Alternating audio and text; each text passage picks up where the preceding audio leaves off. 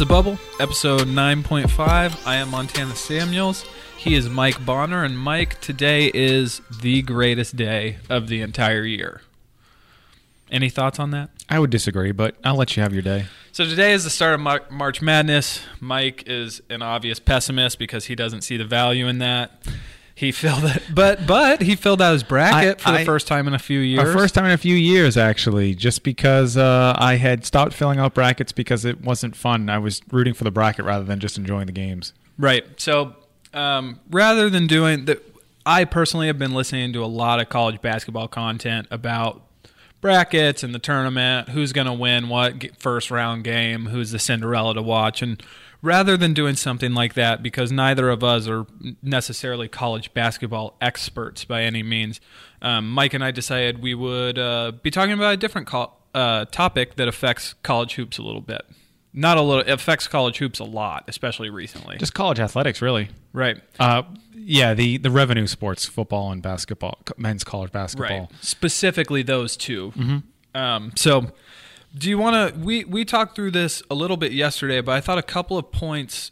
So this is obviously stemming off of the FBI investigation that's going on um, against a lot of college basketball programs. Um, the one that's most notorious at this point is Sean Miller, DeAndre Ayton, and the Arizona Wildcats team. For those who don't know, um, ESPN published reporting that said they had a source that had wiretaps of Sean Miller speaking to an agent about paying DeAndre Ayton $100,000 to come to Arizona. So what that kind of spurned in us is a little bit of a, or spawned in us rather, is a little bit of a discussion about um, what would happen if, or just I, I suppose really the discussion about paying college athletes. What would happen if? Why will it not work? Why will the NCAA and Mark Emmert never do this? So, do you want to kind of talk through some of those? Sure. So, in my past life, I covered college athletics for about five years, and it's definitely a conversation that is is had in places where college athletics are basically the pro sports mm-hmm. of that area, and basically you have March Madness. Everyone fills out brackets. It's a billion dollar industry. The college football playoff, college bowl games, billion dollar industry, and the players who are generate who why people are watching is because of the players. They are not paid um, a salary or Right. anything like that. They are they receive a stipend. Like a tra- it's like a travel stipend, right? it's no, it's basically almost a cost of living okay. stipend because they really can't work. Right. So the universities give them some, you know, money Okay. and it's basically just a check and the players can use whatever they want on that. Uh, the problem is a lot of the players don't use it wisely, or I guess I guess I should say some of them don't use it wisely. Mm-hmm. It can be used as a down payment for a car or uh, a mattress or a stereo system or whatever, and then Right. once you loot it, it's not like you're gonna get more. It's you have that one check and that's it. So, and it's not very much money comparatively speaking to the amount of money that the NCAA is making off of these huge de- con- money de- TV deals with CBS or Turner or whoever it may be, ESPN. Do you know off the top of your head a ballpark of how much that stipend is? Does it differ based from university to university? It does. It does. It does. Okay. Yes, it, it matters because it's the cost of living. It's- Right. it- Oh, okay. So it, it so if you're going to like, not to say NYU has like a Right. massive athletics program, right and actually the school itself can decides and that was actually a big topic within the sec when i covered the sec was i think auburn has a very high uh, Mm-hmm. cost of attending i guess cost of attending Okay. is probably the better term to use and there were some people that were nervous or outraged that schools with higher cost of attendance Sure. would draw athletes there which i don't really it, it's the difference isn't it's not a whole lot, and I don't really think coaches are going out there promoting. Look, you can Look at the size of our fifty more bucks. Yeah, exactly. That's not it. And really, it, it kind of hides the overall point of what we're talking about here. Is there's this huge pool of money Mm-hmm. that athletic directors are using, school presidents are using, coaches are really coaches are the ones that are really getting the most of it because athletic directors Right. don't make as much as coaches where you look as you can bring up a map and we can this these maps aren't necessarily hidden. We can actually post it on our on the the pod. You look at really outside the northeast uh, outside of new england really uh, well connecticut falls in this this category. But states the highest paid state employee in each state is usually a basketball or football coach Really? Oh yeah, no, yeah, that's right. I remember who there was like a big story about that or something. really the only people Yeah. that don't are uh, are I think Massachusetts, New Hampshire, Vermont, Rhode Island, and Maine. Okay. New York as so well. like the Northeast, New- yeah. and New York falls in that category. I think only because Syracuse is a private university, oh, so they're not. Okay. He's not. Jim Boeheim isn't a public Right. employee. But really, yeah, when I came when I cover Mississippi, uh, Dan Mullen, former coach of Mississippi State, uh, and Hugh Freeze, the former coach of Ole Miss, each were making five plus million. and that's easily, I imagine, Mississippi the highest state employee. State, yeah, oh yeah, not even close. Not even close. Yeah, Nick Saban, I think, makes eleven million, somewhere. Yeah, probably. and he is a state employee. Well, I know like Kevin Stallings, who famously went like uh, well, in 18 in the ACC at Pittsburgh this year, recently fired. I believe his he's still owed 10 million dollars after being fired. This is a man who went 0 and 18 in his conference. right? Yeah, and we're talking millions, Million, yes. you know. And it, it the thing that I always found weird was, and we're again we're just getting into kind of the rights of players and Right. coaches and the, where the money goes, but you have these coaches who can leave at the drop of a hat, regardless of what they want Yep. to do. Um, there is some buyouts and such, but the money's there. Usually, the school that is attracting will buy the coach Right. out. Where players, uh, they can theoretically transfer, but the school can deny entrance to. So you can say you, you, can, have to sit out. you have to sit out a year. And also, if the school wants to, like say you're a Kansas can- basketball yep. player, I can say Montana, you can transfer out of Kansas, but you cannot transfer to a Big Twelve school, Right. Which is absurd. or like you said just completely bar them from trans i mean you've seen quite a few instances where players are just basically being held out by the school that will deny them a transfer clearance which doesn't make any sense. So really, there's there's the argument that I have heard, and there's there there is an argument to why players aren't players aren't paid is well one amateurism. I mean that's the number that, one. yeah and we'll get into amateurism for sure And two, a lot of people like to say they get a free education. That's where they're getting paid is their their education, which I argue Yeah. really isn't true because a lot of these places, specifically football, uh, the schedule is so demanding to play football Mm-hmm. that, or really any sport, um, that they don't allow them to major in what they want. I know when I Oh, yeah. was at Syracuse, and this is just Syracuse, which isn't even a huge powerhouse football school, they couldn't. Um, football players couldn't major in, uh, I think it was mechan no it, our, our civil engineering they had to Okay. uh, major in another form of engineering because they just the, The the, schedules wouldn't work i was at mississippi state when coaches would say it was the summer um, and they said well we got to get all this work in before the distraction of school comes in. The distraction of school. And they Right. say it wasn't like it was off the re- this was on the record. We got to get this stuff in before you know classes which are distractions enter. But you know there's student athletes and Student student, student comes first. Student comes first. Student in comes the first and minds the of athlete. coaches athlete it I, I think so i think one of the bigger points to this is the notion of amateurism especially because the the FBI investigation sort of jump started this summer when uh, Rick Pitino was fired um, and a few other people were even arrested based off of the Adidas money claims. So um, I think the amateurism aspect comes into play because the NCAA and Mark Emmert really want to uphold this guise that these are student athletes and these are not professionals, right? they're making a lot of money off that's why i think Right. yeah. so that I, I think that's sort of you spoke to the the amount of bargaining power that student athletes have because coaches and schools have not only the power but they also have the financial element to the lack of bargaining power right the exact the lack of bargaining power and I think to to me the amateurism concept is is the big one because you can't like I think in the FBI and the big I think it was the Yahoo piece they were talking about um the other big man for Duke, whose name I'm completely blanking on right now, the uh, not Marvin Bagley, but his mother was taken out to dinner.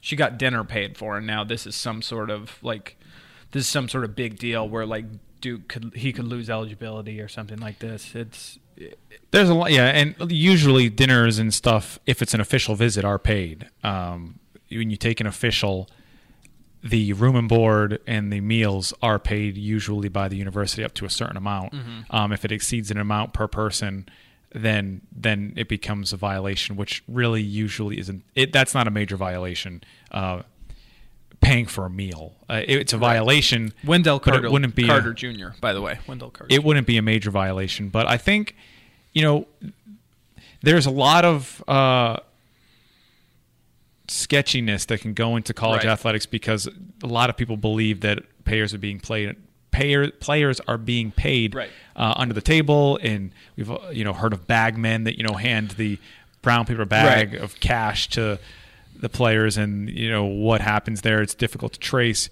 and I think that's where some of the people come in and say, well, who cares if they pay them? And I, I think I'm one of the per- people that believe that college athletes should be paid mm-hmm. because there's an awful lot of money being made off of the players. Yeah.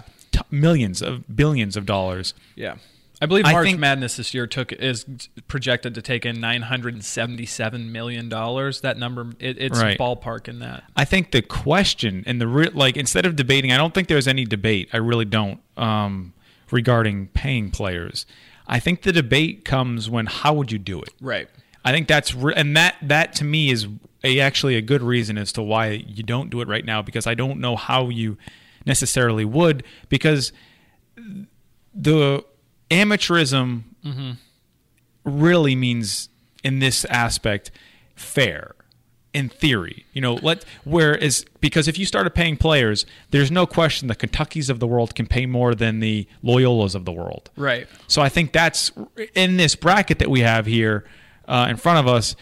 In theory, all the teams are equal because they're all part of the same sure thing. It's difficult because I don't because they're not. Like in, in one aspect, yes. In theory, they are all the same because they can't pay different salaries. There's not a, a Yankees or a a, a Rays type of sure. situation. However, it already is a Yankees and a Rays situation because Kentucky's facilities are a million times better than even right. Gonzaga's. And now that's that's where you bring in. Um, there's a couple points I want to expand on from what you said, but I think now is the important time to bring in the. We talked yesterday about the impact of boosters versus bagmen. Can you sort of explain to people why the booster is of utmost importance in this specific system that's currently in place? Yeah, I mean, technically they're they're both pretty important. Um, well, sure, but really, uh, so the boosters. Uh, every school has boosters, you yeah. know, and it's not only every, athletic, from Harvard yeah. to Kansas. It's not only athletic, you know, mm-hmm foundations or any library that you went in with the person, the donor, really. Right. A, a booster is a donor. Just technically, athletic donors are right. called boosters. Uh, booster club and all this other stuff, uh, which is also an interesting aspect. If you were to FOIA Mississippi mm-hmm. State, uh, the con- the college coach's contract is only like five hundred thousand dollars because the Bulldog Club, the booster club, pays for the remainder of it. So while his state salary is really it was Dan Mullins was like five million, uh-huh technically Only under five. the contract five hundred thousand dollars, so they kind of make it look better than it than it is or right. whatever. But regardless, boosters, you know, they're the ones who are getting uh, generating the uh, the funding for new stadiums, new mm-hmm. weight rooms. Uh, I think Alabama, I believe it was, has a barber shop in there. Uh, the University of Kansas uh, basketball dorms have a barber shop in there. Right. Uh, golf. I think Clemson added a mini golf course. Wow. Uh, and and really, you know, I was talking to a coach one time, uh, a Division One college head football coach, and he he told me that those things aren't for the players because when you're on campus, you don't have time to. Right, they're for recruits. They're for recruits. They're to like, wow, look at that's cool. I'm gonna do that, and then they get to school, and it's like, man, there's no time to play mini golf. no, like when are we playing? So mini it's golf? just like it's a it's a recruiting aspect. So really, when you look at, and I'm glad you brought that up. When you look at recruiting, if a and if they paid the players, mm-hmm. in theory, we'll say a Kentucky uh, that basically sells out, has the most attendance every single year forever. Um, and I'm looking, and we'll even go with a number, you know, uh, a number. F- what's Kentucky is five seed. Kentucky's a five seed. So their budget is going to be much higher than Xavier, who was a number one seed. And right now, their facilities are much better than Xavier, so they're Right. still going to get the five star guys, and Xavier's still going to have to get you know the the occasional five and then the, the three and the fours to to survive. It's just it is what it is. So I don't know how much. How do you pay the players because it's different. I don't know if it's much different than it is now in terms of flash. Right, and see, I think that's an important point you bring up because the so I was part of uh part of this sort of got um, spearheaded by an article I read on Deadspin by Patrick Her- Hruby. Sorry if I mispronounced that, but he made the point that paying players in the notion that Kentucky can pay players more than a Gonzaga is no different than any other job in the entire world. Like if you work at Goldman Sachs, you're going to make more money than if you work at a like a local insurance company in your hometown, right? And it's not necessarily like if you look at the bracket this year, like you said, Xavier doesn't get the types of recruits. Like Kentucky and Duke have the best recruits. Neither of those teams are a number one seed. Whereas if you look at Xavier and even Kansas, a lot of those guys, like Devonte Graham, committed to Appalachian State last year. Frank Mason, the National Player of the Year, was committed to Towson before he got out of it. These guys aren't five star guys who would be uh, coming into millions of dollars or something like that if they were paid. They're more of like a this is a long term. Where you're going to be a senior who like. Let's say hypothetically you were to pay them would come at some sort of a discount for what you would get in terms of the player. So I don't necessarily think the notion. I think the the fairness argument is often brought out by people who think the notion of paying players will cut into their bottom line, and I think it's sort of the sheet being pulled over the heads of your everyday like Twitter sportscaster or something like that, where it's like, oh, if you pay the players, it's going to turn into professional sports, and it's like, well, it already is. Right. I mean, the big thing, like, I think the reason amateurism is sort of the the biggest sticking point for people like Mark Emmert is that if you allow shoe companies to come in and just say like okay like rather than giving like rather than mandating an Adidas school or a Nike school's players wear the same brand of shoes and you allow Marvin Bagley to take a Nike deal you would just essentially be declaring that this is a farm system which it is. I think the perspective that I always, the, kind of the glass shattering moment for Sure. me was in covering the SEC. We'd have to write our yearly uh, story about the revenues of Sure. each school, and uh, within the same conference, you know, the SEC is in a lot of ways the best conference in the United States in terms of uh, just athletics. Um, yeah across the board I'd say that's that's probably pretty accurate uh, and you look at Texas A&M. Actually, when you when you think of the SEC, Texas A&M maybe isn't the first school that comes no off your former head. Big 12 school Yeah, but uh, their revenue, and this is from uh, 2015, 2016 revenue. They and I just lost it. They made 194 million dollars. From to say the years again? From- 15 and 16. So Okay. the 15 16 uh, year. It's a lot. Uh, 194 million and their expenses was 137 million. Okay. So they're making they made about 57 million. Mm-hmm. Uh, now and it goes straight back into the women's swim team. Uh, now Mississippi State, same conference. So we're not talking about you know It's not mid-major versus major. right. This conference. is the same league. They participate in the same sports. Mississippi State made ninety seven million Mm-hmm. in revenue, but their expenses were ninety four. Oh, excuse me, nine. Oh, I was looking at Missouri, which is actually probably a better example. uh, but we'll just go with Mississippi State, and then I really want to kind of focus on Missouri. Mm-hmm. Uh, Mississippi State made ninety four point nine million, Mm-hmm. and their expenses were eighty four point seven million. Right. So about 10 million, uh, which is one sixth of Texas Uh, A&M. right. And then you look at Missouri, another former Big 12 team, ninety-seven Yep. million, 97.2 compared to expenses of 94.3. So they're less than 3 million. Right. How do you compete in the same conference when A&M is making 60 million and Missouri's making less than 3? Right. So right now I would argue that it's it's It's, not already equal. uneven. in the same conference. Right. I mean, if you think about it, if you even Butler, Butler is traditionally They're now in is Butler in the American Athletic Conference now, I believe. I believe they are. So if you look at Butler, this is traditionally like a pretty good basketball program. Brad Stevens, who's now the head coach of the Boston Celtics, was there. They were like a mid-major darling up until that point. If, if you're going with the notion that you cannot compete unless you can offer the same amount of money that schools with rather large endowments or big basketball donors can, just look at Butler as an example of being able to compete despite the fact that they don't have the same types of facilities that even a Syracuse has. That I mean, you're not getting the types of big money recruits like a Malik Monk or like a Nerlens Noel's never going to step foot on the campus of Butler, but they're still competing. So I, yeah, it's just sort of a. I think that's a that's a false notion that's sort of been disproven over and over again. The the most it, public school, the the most fa- uh, pu- famous public school in, Ma- in Massachusetts is University of Massachusetts. Sure. Uh, their revenue in 15-16 was 42 million, 42.3 and their expenses was 42.7. So they're losing money. Right. And this is all uh, this is all football. This is all football driven because they see Yeah. A&M what they can do.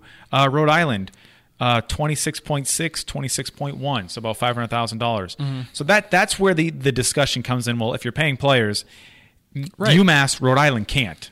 They, they Right. literally cannot. Um, but in the SEC, in the ACC, uh, they they certainly can. I'm looking at the And and worth noting here, Mike, Rhode Island, a seven seed in this year's NCAA tournament. Texas A&M, with the financial element that we just discussed, also a number seven seed. Right. So it's not like these schools aren't competing already. the same seed. Same exact seed. 60 some would million. Argue, some would argue that Texas Tech's going to get knocked out in the first round by Providence, whereas Oklahoma, uh, Rhode Island will beat Oklahoma. And then you look, at, I guarantee you, if you look at the spread from Providence's endowment to Oklahoma, a massive football schools, or not endowment, but their finan- the finances we're talking about, Providence and Oklahoma are nowhere near each other either. Looking at Texas Tech was 82.9 million uh, rev- revenue uh, and expenses was 78.5. So uh, yeah, they're making um, about four million. I want the one popped up and. Uh, but it, it, it's complicated because here's where things are complicated. I was in the ACC and I kind of really misspoke and I said, you know, the ACC can you know pay their players and blah blah blah. Florida State, the top grossing te- revenue, 113.7 million. They actually lost two million dollars, 115. ex- Oh, excuse nope, never mind. They made two million. I was, oh no, they yeah they lost. They lost. Yeah, 130. They made 113.7 million, and their expenses was 115.6. Now is that, to- That's Florida is that State. total for the athletic department? total expenses? Yeah. Okay. Uh, revenue. And, and is this so? Let, let me ask this question because you have a bit more knowledge in in terms of um, how donors play into. Um, so, so essentially, how do donors balance out this imbalance? So Florida State technically lost money last year in the athletic department. How do what? How much do ba- uh, boosters play in to balance that with things like okay, you can't afford to build a new practice facility we will pay to build you one. Just put my name on the building. I think that's a lot of this is that. Right. I, I don't. You know, the expenses are part of. Um, so. I think you're correct in that. Where Mississippi State just built a new baseball stadium. Um, I forget how much it cost. It was, it was in, I think, you know, the nine figure range. Uh, much better than McCoy Stadium. I, I mean, Right. the the current stadium they had was these minor these college baseball stadiums in the A- ACC, Atlantic Coast Conference, and the SEC oh, they're incredible. are they're better than minor Yeah, league baseball incredible. stadiums. And My favorite, uh, Alex Box Stadium, LSU. yeah, you ever LSU. been there? I have not, unfortunately. I've been It's a nice one. to uh, Tiger Stadium, the football. Oh, okay, Uh, yeah. But yeah, it's part of it's financing, like anything else, and then part of it is also um, donor. You know, they need to get some donors in, and their their baseball legacy is quite Substan- yeah. substantial. So Rafael Palmeiro, Jonathan Papelbon, Right. Um, some of the other names are escaping me right now. Will The, Clark. short, the shortstop, uh, who's what the hell is What's his name? Mississippi State. Oh, you were saying. I thought you were talking LSU. No, LSU. Alex Bregman is the I think Alex probably the person Yeah, yeah. of LSU. But yeah, so it's just it's like anything else. It's like a fundraiser for anything the city wants to do. You just need Right. you know you got to generate that, and that'll help along with you know your usual kind of paying for items and such. Right. And actually, there, there's a story. We'll link this story too. I found it. Uh, it'll kind of explain the the inner workings of the bagmen. Um, a friend of mine, Steven Godfrey, wrote uh, in 2014, "Meet the Bagman: How Mm-hmm. to Buy College Football Players in the Words of a Man Who Delivers the Money." So Wow. it, was an, it was an interesting read. Uh, some shadiness and Oh, for sure. unnamed sources going on. Not necessarily in part shadiness in the reporting, but Right. these bagmen are invisible, so to Well, speak. Well, and it's worth noting this is sort of as we see in many different industries when when you have this type of uh, authoritarianistic system in place where it's Mark Emmert what Mark Emmert says is what happens in the NCAA. There's no budge. It's his his, his word.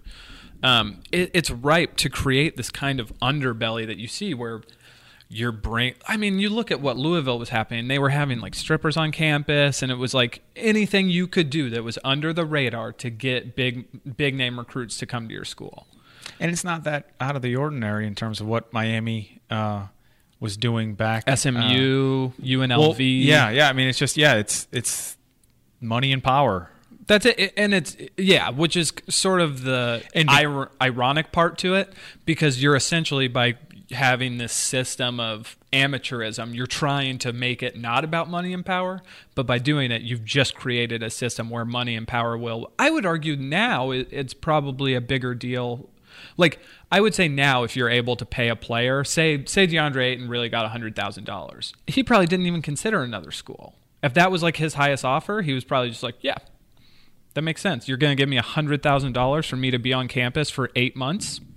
And they only have to go to school for half the year because Once the Only- season's over, he's leaving. right, and you're you're yeah, you don't obviously he's not graduating, so the spring semester doesn't mean as much, so he doesn't really have to go and to class at that point. worth mentioning, this is not a condemnation of any players who are in this system right now. We're not like condemning anyone who's like you. I I personally am not of the school of thought where like this is that big of a deal. I think the it, it's kind of a beast feeding the beast type of thing. Right. It just gets bigger and bigger and bigger because of the money we were talking about. You're paying these coaches uh, a lot of money. The athletic department is making a lot of money, sixty million dollars. Uh, you look at A and M.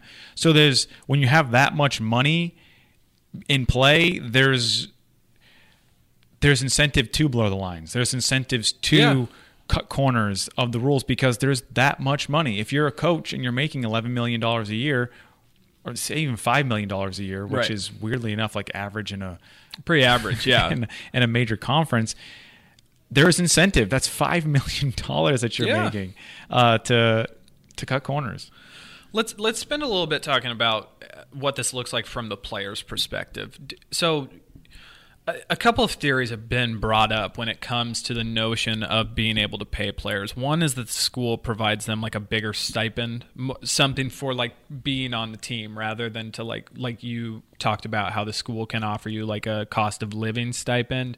One that's like, okay, you're on the basketball team, like here's your cut, whatever another notion is just to get rid of the amateurism rule and let players sign a contract with Nike or Gatorade or like a lo- do a local television spot or for God's sake maybe even just operate their own independent YouTube channel like that Yeah, kicker from yeah. UCF was Yeah. it UCF or USF I can't remember, but yeah, I know. what you- Like, yeah, they, they cannot use their likeness at all. Like, even if they Right. they can't sell any of their shoes, they can't sell any of their jerseys, they can't sell any of their autographs, they can't get a yeah. they probably can't- can't even start a podcast No, if they're going to use their name to promote it, they can't. if they were to get a sponsored a sponsor on They- a podcast need- they need could to- not I don't think it even needs to be a sponsor. really If I think if they're if they're using, they can have. Uh, let's say that Joe Smith is a football player. Mm-hmm. They can have a Joe Smith podcast, but they can't say, "Come listen to the Joe Smith podcast." The kicker or the quarterback for this because they're Okay. using their likeness as a student athlete to make money. Okay. Yeah. So I I think it would be interesting to hear And and the interesting aspect is it doesn't even matter if they're doing it. So if Joe Smith is the quarterback of State University, sure. and State University's fan wants to make T-shirts of Joe Smith and puts Smith on the back of the T-shirt and then Mm-hmm. Oh, sells can't those. T-shirts.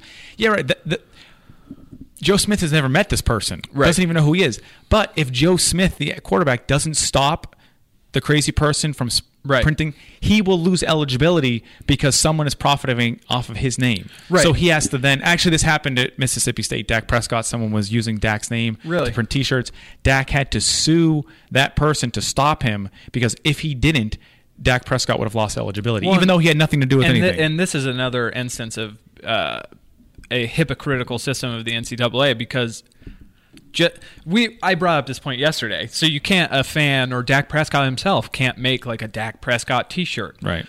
But by all means, Adidas, go ahead and sell that number four Kansas jersey without Devonte Graham's name on the back of it. It's totally not anything to do with Devonte Graham. It just so happens that you're selling it in 2018, and Devonte Graham is number four and plays on the University of Kansas basketball team in 2018.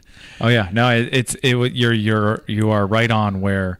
Um, I think it was 2015 was Dak Prescott's final season at Mississippi State, and they sold 15 jerseys, and they were like, no, no, no, it's just because it's the year 2015.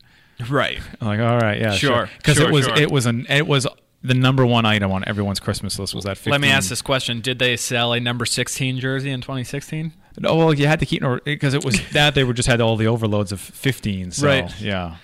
So, so you brought up an interesting point when we were talking through this yesterday about how, in, in your thoughts, if you were to get rid of amateurism altogether, it sort of dilutes the point that people are trying to make with pay in players because it just forces people who already don't really have enough time to get the college education that they're being given through their full ride scholarship. You're forcing them to do more work if they're mm-hmm. required to make money via a YouTube channel mm-hmm.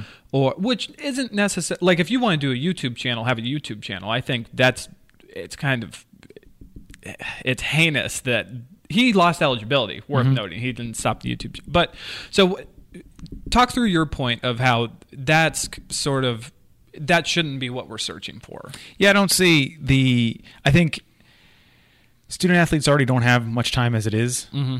and there's no reason to make them try to earn or profit off of their successes Right. on the court or field or whatever it may be in other avenues because you're making them do another job whether it's you know selling a pizza at, you know hey come to Joe's Pizza because Right. it's great. That's taking up time. And I also I don't think it would work because well, well, one it's taking up time. Two that pizza place isn't making billions of dollars. It's not making 60 million dollars. Exactly. or even two three million dollars. Uh, and two um, I don't think it would work because coaches already now have so much power that and this will transition to an argument which I think actually could could change. You know, th- this is how maybe you would keep college amateur status alive and then also pay players in a different arena. Mm-hmm. You would be viewed as a distraction. You know, why are you trying to do you know this commercial? Why are you Right. trying to get paid when it's about the team? Team first, Right. Team first, you second. Like, sort of like college athle- athletic culture. Right.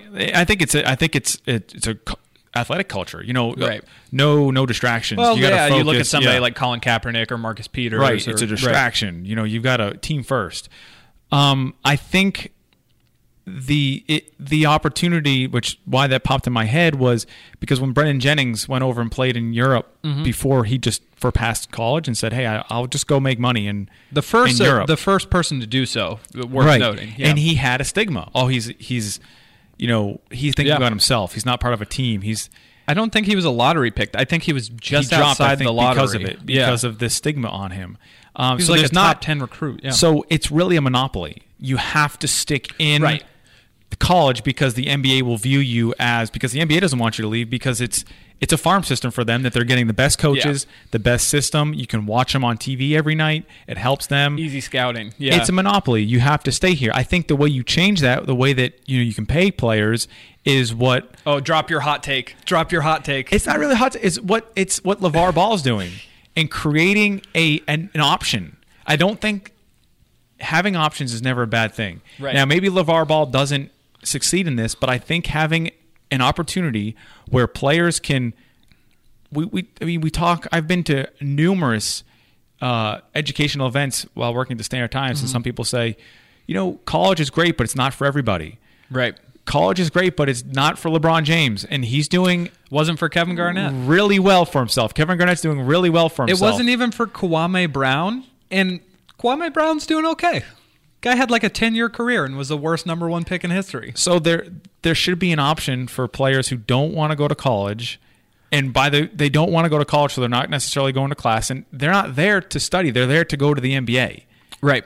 So no one That- can blame them and, for that. And that's the important part to make here. It we really are th- the reason people get so up, up, upset and concerned about how college basketball college basketball and college football primarily athletes are being treated is that they are not allowed to do the same things that normal college students would would are allowed to do, but they're making more money for the university than almost anyone on campus is, and and they're just it, it's a guise where it's they're just I don't know. It- we should like- we should explain too, and we kind of glossed over this, but the NBA has a rule that you need to be uh, It's a one age and- rule. so, you yeah. have to be um, and actually it goes through actually all sports. This isn't just the NBA. You need to be go to college at least one year. No, no, no, it- doesn't. So in baseball, you can go out of high school or junior college, but if you go to a four-year institution, you have to go I was going to three get years. there. Okay, I was going to get there. Okay. Um, because actually, but in baseball, it's again more options. You can get drafted now. If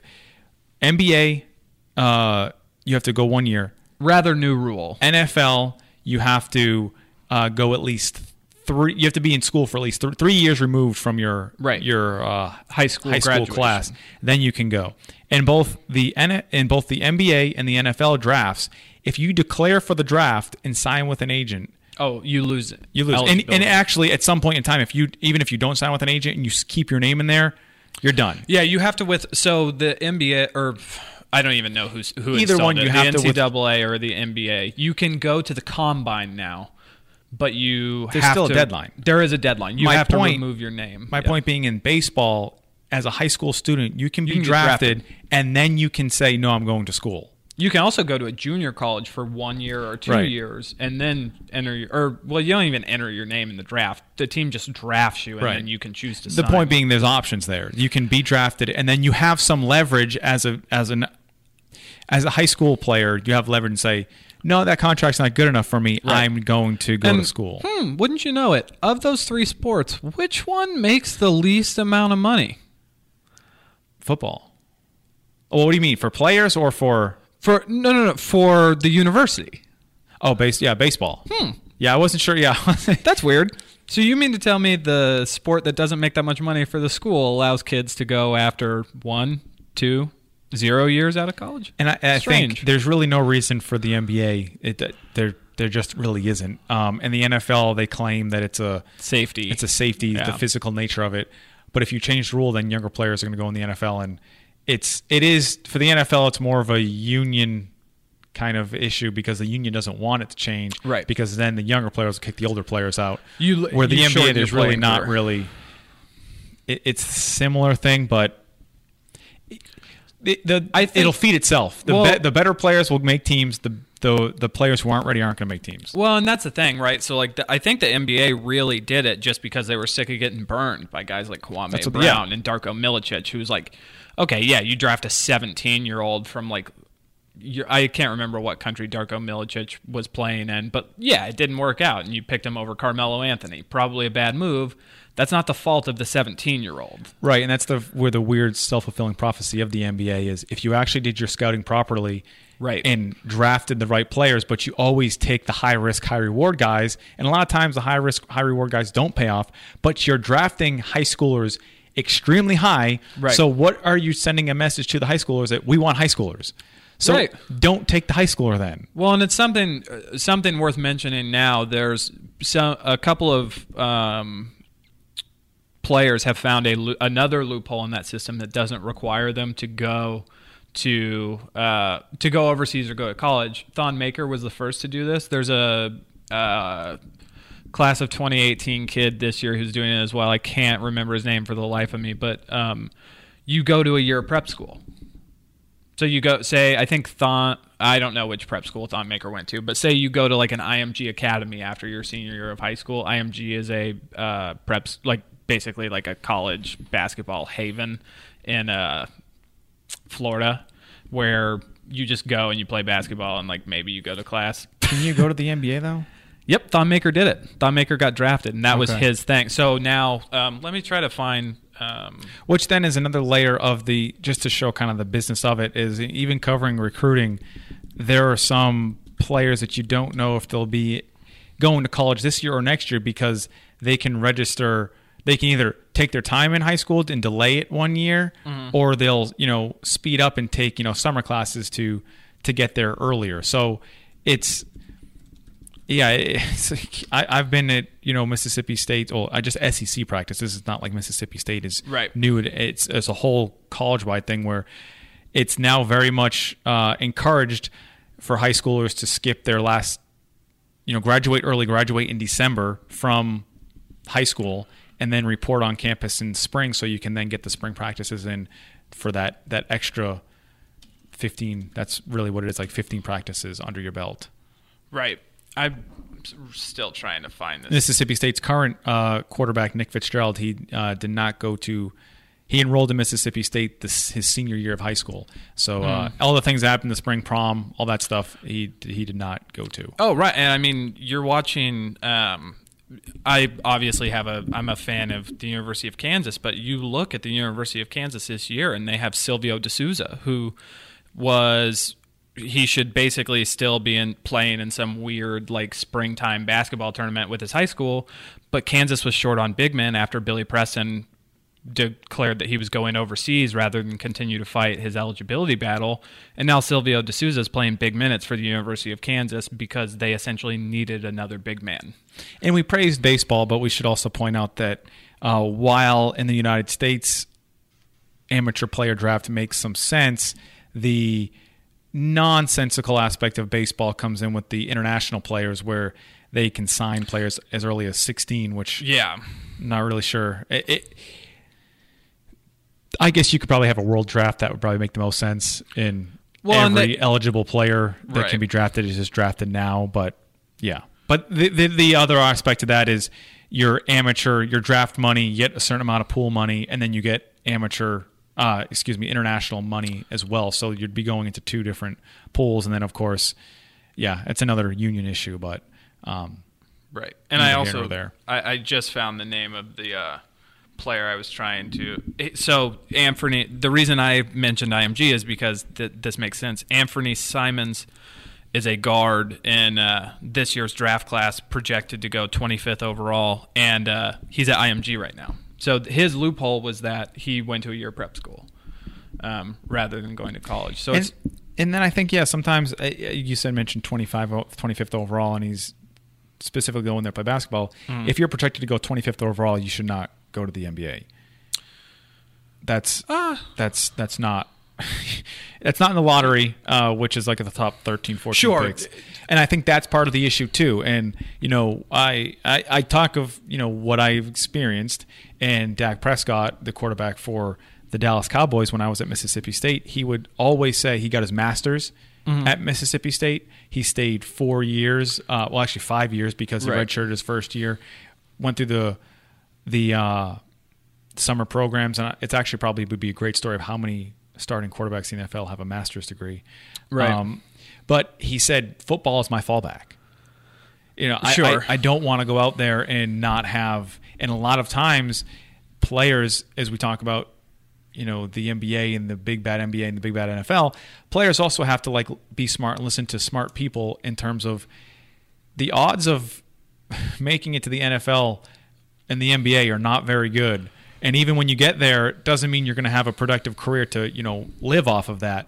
So you have to make sound decisions for yourself, regardless of what they're paying you or not.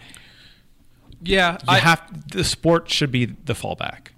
Yeah, I mean that sort of contradicts your. Just to play devil's advocate here, it sort of contradicts your point that college isn't for everybody, athletes included. You know, Right. No, it, it isn't for everybody. It's not for John Wall. It's not for you know, Anthony Davis. It's not for LeBron James. It's that dude at 25th overall. Basketball is probably his career. Well, hi- right now, and he can. Hey, he can do what he wants. I sure, mean, sure. It's also worth noting that I think like the Brandon Jennings argument we made earlier, where Brandon Jennings, because he didn't go to college, has a stigma.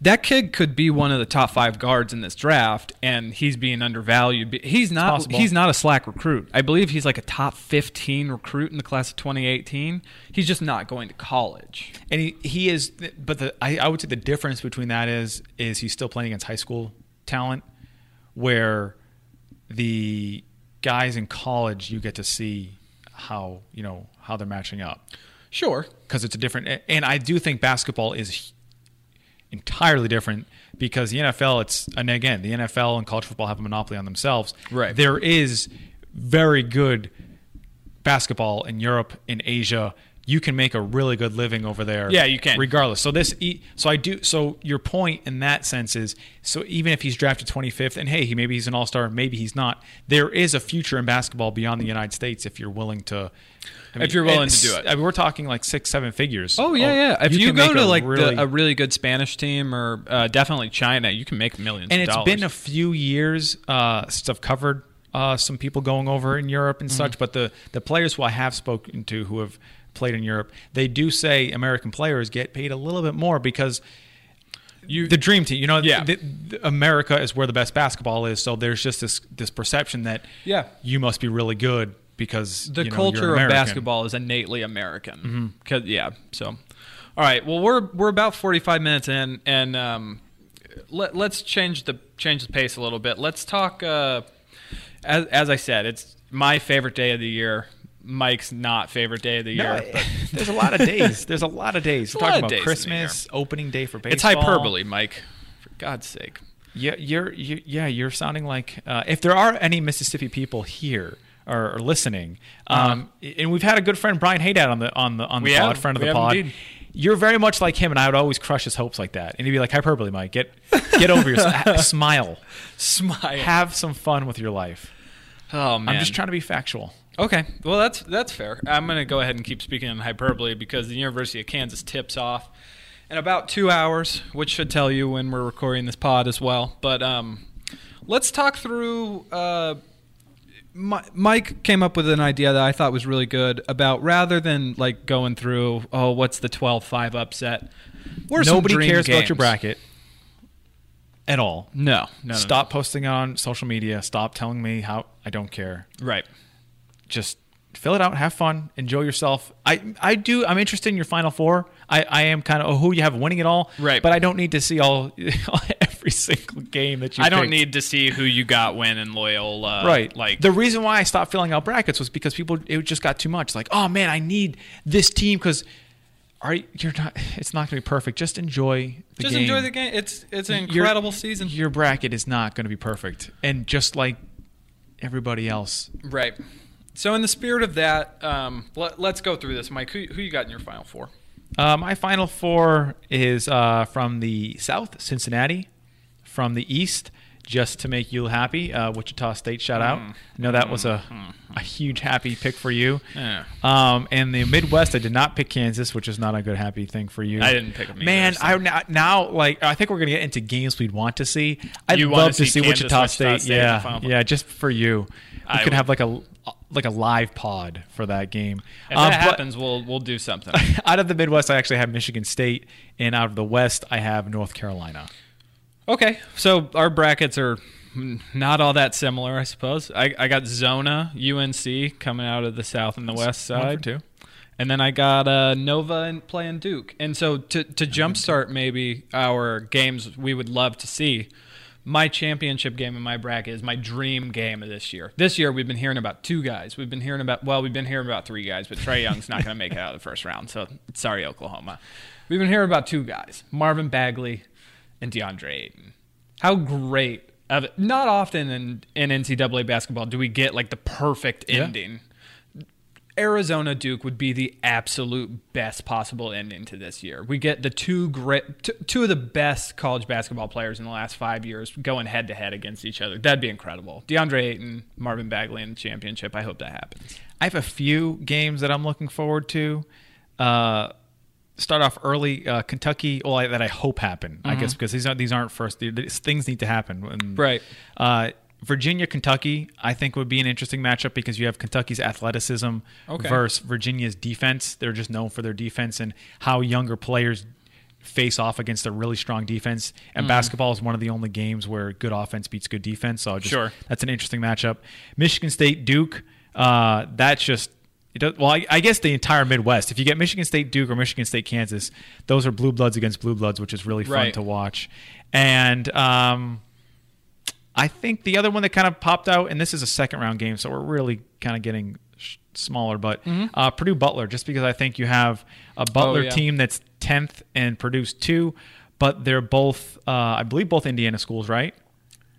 Yeah, Yeah, and so you have a a power conference Indiana team from Purdue and a small mid major from Butler, and I always like to see how those because more than likely the Butler kids weren't recruited to go to Purdue, and now there's that chip on the shoulder, and I like to see how that how that always plays out. which So is interesting because Yeah. Butler's had more success than Purdue. Recently, yeah, so- probably like that stigma of like, oh, so recently, yeah, maybe that has changed, but yeah, I just it's always interesting when schools from the same state play, but one's power and one's Yeah. mid major.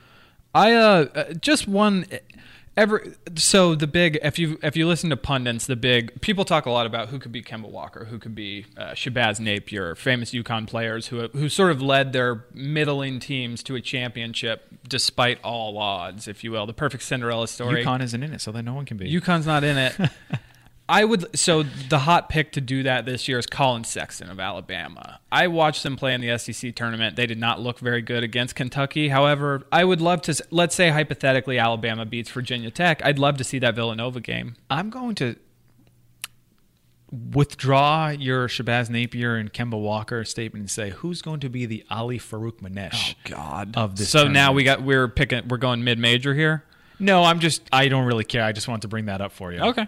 Ali Farokhmanesh. Oh, so you just three-pointer. wanted to- okay. Yeah, I just Yeah, wanted yeah. to throw that out there for the the people Sure. who don't know. Uh, Sure, Montana being a Well, Buck, Kansas fan. Bucknell's in the tournament too Just this year. totally ignoring We got. Bucknell. We got no. That's another big. Uh, I believe that was the Wayne Simien team that lost to Bucknell. That was quite the heartbreaker in the first round. Um, but yeah, I mean, that's pretty Who much. do you have winning it? I don't think we said. Who do that. I have winning the whole Yeah. thing? I got Arizona. I Uh, I think if Arizona can actually like Ar- Arizona's far and away the most talented team. So I have another game that I'm looking forward to: Arizona, North Carolina.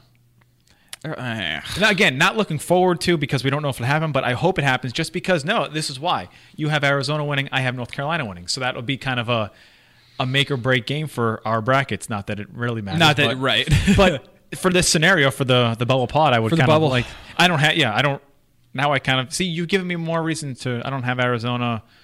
we're gonna have to watch some games. Yeah, We're we'll gonna go have to down watch to, some games. we'll go down somewhere. Well, uh, yeah, it's it's March Madness season. Some teams' bubbles have burst already. Shout out to Arizona State. Shout out to UCLA. Sorry guys, you didn't really make the tournament. Wah, wah. Playing game joke? Nope, you're still not there yet. Not- okay. they- no. All right. Well, I was going to say good luck to your Jayhawks. I hope that you Thank enjoy. you. I'm going to try to enjoy the entire uh, tournament. It should be a good one this year. I, I will say about the tournament this year, there's a lot of parity. Um, there's no real great team, so it, we should be in store for some upsets, some really close games. I'm going to leave you with this. Mm-hmm. Growing up, the my entire life, I said tournament, Mm-hmm. like tour tournament, and now living across the country, since it's more likely pronounced this way, I say tournament. That's how I say it as well. Yeah, most most people say tournament. Tour is a Northeast Philadelphia thing. Mm. Everywhere else, it's tournament. So I just in Mississippi, I would always think of my and in Iowa when I was there, I would always in my brain I would think tournament. Like that word would Right. specifically. Right, right. So that's where I'll, that's that's where I'm going to leave you is tournament and tournament. Well, so I'm gonna leave. I'm gonna leave everyone with a question, Mike. Mike, for those who don't know, Syracuse alum. Syracuse played in a playing game yesterday. Did they win? they did. He knows. All right, he's back, guys. Mike Bonner's back. I, I had to look it up uh, Okay. this morning. It was a really good game. It was. It came down that Arizona State had an open three at the end. No one cares. But yeah, congratulations. I covered the last Arizona State Syracuse tournament game. I saw that. Uh, that was co- so. Everyone go reread Mike's article from Don't. college. Oh my god! Don't. I remember that was that was like one of three on deadline, and it was. Uh, but I do.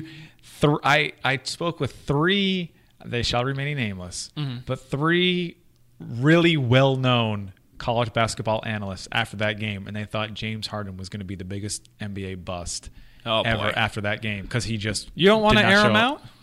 No, I, you guys are lucky Mike's nice. I would air you out. they're good people. Okay. Well, everyone's tuned out now, so I guess we'll we'll call it there, right? All right. This has been the bubble, episode nine point five. Thank you to my great co-host Mike Bonner for watching a little bit of NCAA tournament basketball over these next couple of weeks with me. And uh, we hope you'll Thanks have us for having back. Yeah, absolutely. Hopefully you have me back as well, Mike.